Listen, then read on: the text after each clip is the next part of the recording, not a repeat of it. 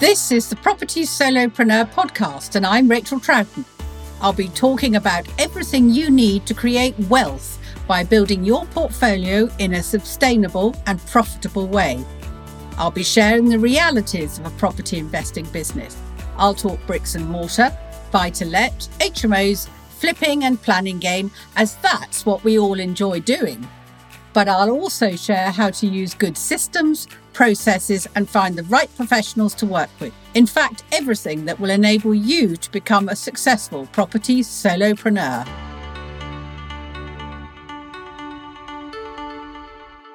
Hello, welcome to this week's episode, and we're talking about scaling with ease, keeping it simple. And the reason why we're doing that is I'm recording this at the beginning of the year, and I should think a large proportion of property solopreneurs have got their new business plans sitting on their desk, and it's all about growing and getting more money, improving the quality of their real estate, and getting a bigger portfolio or doing more exciting projects. Well, unfortunately, that's where many of the growth will stop because in the back of many people's minds is that instinctive knowledge that if we grow our businesses, it's going to get more difficult. There'll be lots of things that we can't actually do and we've got to learn and we haven't really got time to learn these things. And if we do grow, then we might have to bolt on another person. And frankly, it's all going to be too troublesome for words. So why don't we stay small? Well, scaling is all about getting bigger. We can't get around that. No, we can't. But scaling is much more than just making more money. Scaling is about having a bigger portfolio or doing bigger projects. It's about being more effective and efficient and doing less. I know. And scaling may well be about doing fewer projects, but making them more profitable because you don't want to work yourself into the ground and find that six months in, you haven't got time to scale and grow because you're so busy. Scaling is not about making you leave your happy place of being a property solopreneur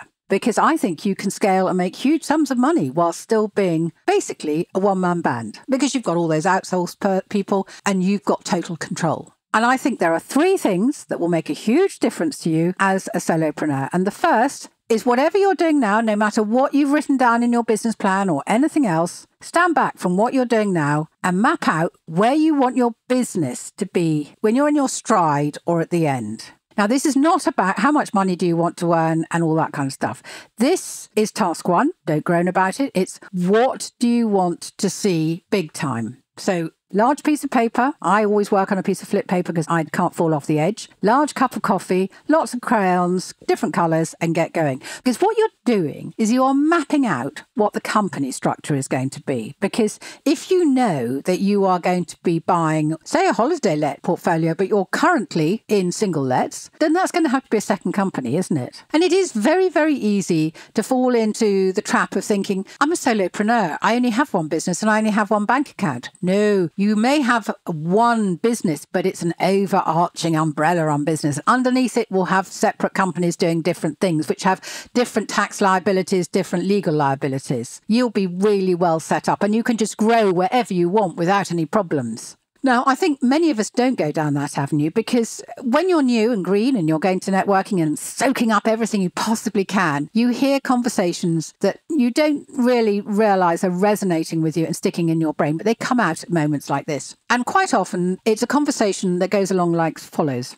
have you heard about X? And somebody else will say, Yes, I hear they're in trouble. They've just started a whole lot of new businesses. They've all got similar names, but they've all been incorporated on the same day. I think they're trying to close down what they're doing at the moment because they've had a spot of bother with X or Y, or perhaps it's not going well. Well, I, to me, that just says that's probably someone who's just come across their horizon. They've been working at this a while. They're not an overnight success. And they've just realized that in order to scale and to grow to the size they want to be, they've got to be professional. They can be a solopreneur, but they've got to be professional. They've got to make sure that those companies have the correct SIC codes, the different tax codes, all those sorts of things that a business person needs to make sure is happening. But if you're new and you don't know this and all you know is the property side of it, then you may not realize that. And that's where you fall into the trap of thinking small. If you go and talk to anyone who's got big portfolios, you'll often find they're all kept in different ways, depending entirely on what they're doing. And they will have a renovations company. They will have um, JV companies with different people. They will have an asset holding company and a trading company. All these things. Now, they do different things and they know what they're going to do, but they have grown them to where they need to be. And that's what you need in order to start your growth.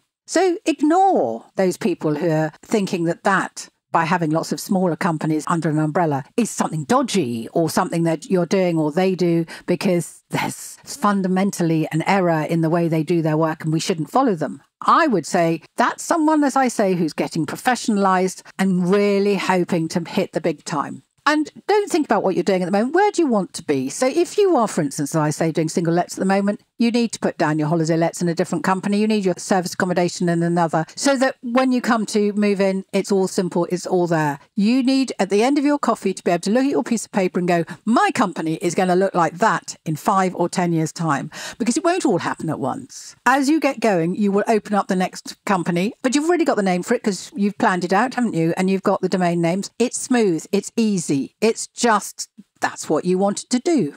So you'll find life a lot easier if you do that. Secondly, you need to make sure your paperwork is under control. And before you all shout at me, I'm afraid it's a property business. Now, property, if you think about an iceberg, is just the bit you can see above the water. Underneath, oh my word, property businesses attract a lot of paperwork, don't they? If it's not legal, it's financial. If it's not that, it's to do with a tenant. And we have to keep so much for, you know, endless amounts of time because it's a business and yada, yada, yada. Now, you may be under the misapprehension that paperwork, whether it's in printed form or by email, is inanimate. No, it's not. If you leave paperwork on its own, it breeds and it becomes huge and it can take an awful long time to untangle it. Because, for instance, if you don't respond or deal with an email, you often find that one email has now become five because four others have come in from different people inquiring as to whether or not you've seen email one or dealt with it or what have you done. So you have got to, if you want to scale, create a set of paperwork or a system that works for you. And why I say that is because it's so easy to think that, yes, we all know we're individuals and we're all property solopreneurs, but somehow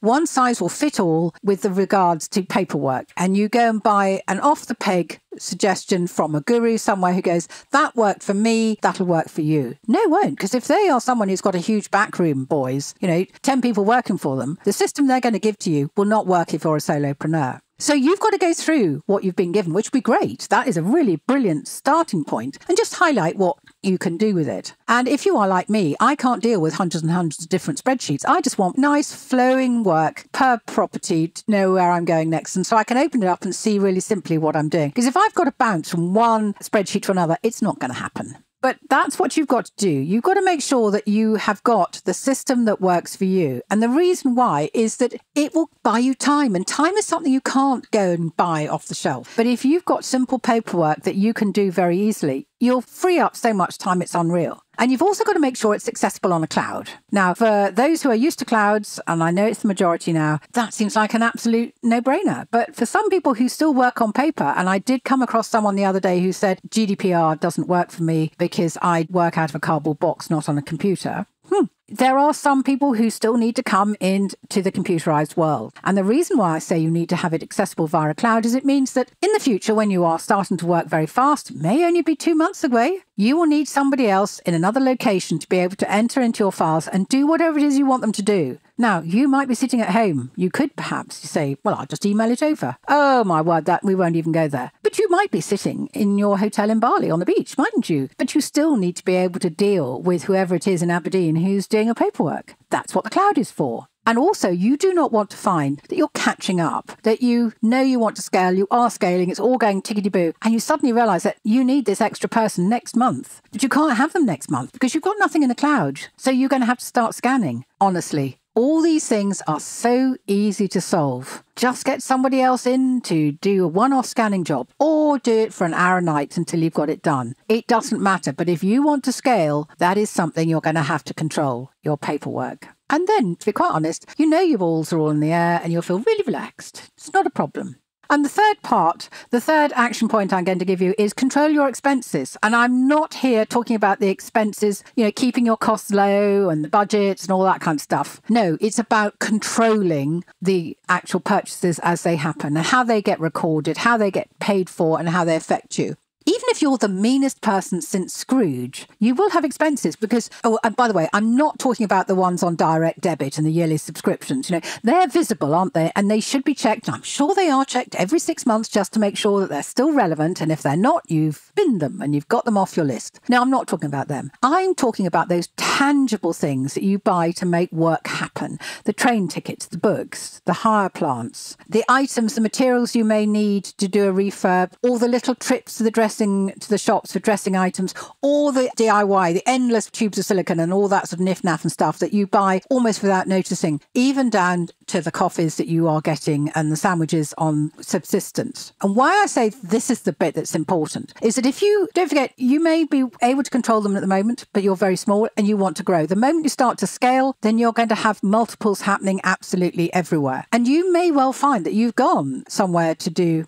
business trip or you are going shopping on behalf of your companies and you are buying on behalf of multiples. You do not want to stand somewhere and go, now, am I, is this company A I'm working with or company B or company C? Oh, and where's the card for that? And those three items go on this one. No, that's not what you want to do. You've scaled well past that. You've got one card and it pays for everything. And at that point, when it's been paid for, that's where the time factor comes in and somebody else is going to sort it out for you. The choice you've got is are you going to have an ordinary bank account with a card, debit card, with a set amount put against it that you know you can see very easily, or are you going to go down the more exciting route, which is having a card that, say, the Amex BA card, for instance, off the top of my head, there are others available, which can get you points. And trust me, if you look on social media at the moment, you will see lots of people jetting off all around the world on their points. They're sitting in first class lounges going, I didn't pay for this. My company didn't pay for it. It was my lovely card, all those trips to B&Q that paid for it.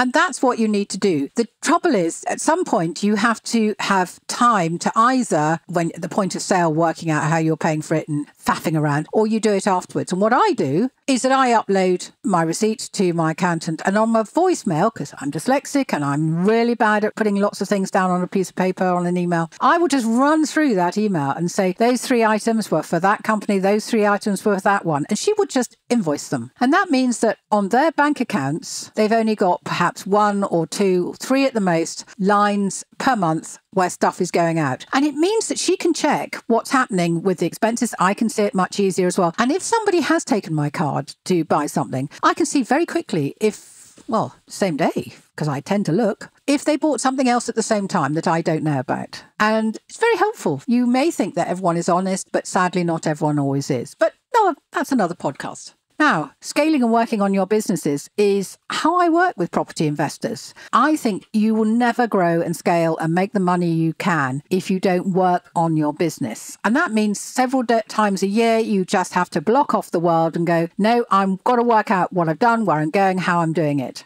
And that's what many people do with me. They come for what I call a strategy day, but actually is just, okay, it's all about me and my business day and you leave knowing very clear about what you want and need to do. We've questioned each other, where we've thought through every scenario from every angle we can think of, and your role is to feel happy at the end that every decision you've made is the right one. And things do change, but at the point at which we're at, the decision is right. Your long term and short goals have been clarified, and you now know that you have a company and a structure and a goal to make sure that those long and short term targets are met. Weaknesses and strengths have been identified because we all know our weaknesses. Well, if you're in the property world, don't bother to try and get them strong, just outsource them and work on your strengths. And it's much more difficult to identify strengths because we're all a bit shy about that, aren't we? So, you know, that's why you work with somebody else who can really point out how brilliant, frankly, you are at X and Y and why aren't you doing more of it. So, if that interests you, follow the show notes and make contact with me via those links, and let's get you scaling easily and profitably.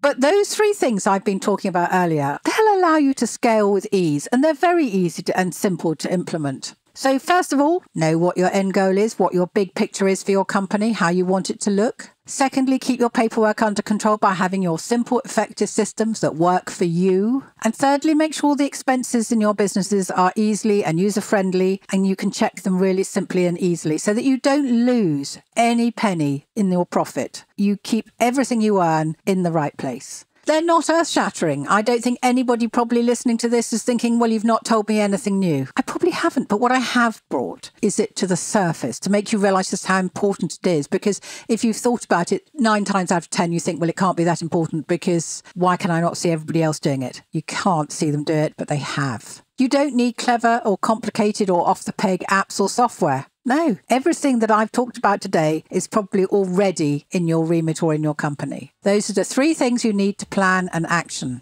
And this is the great thing though. If you're a property solopreneur, you're going to find this very easy peasy to implement.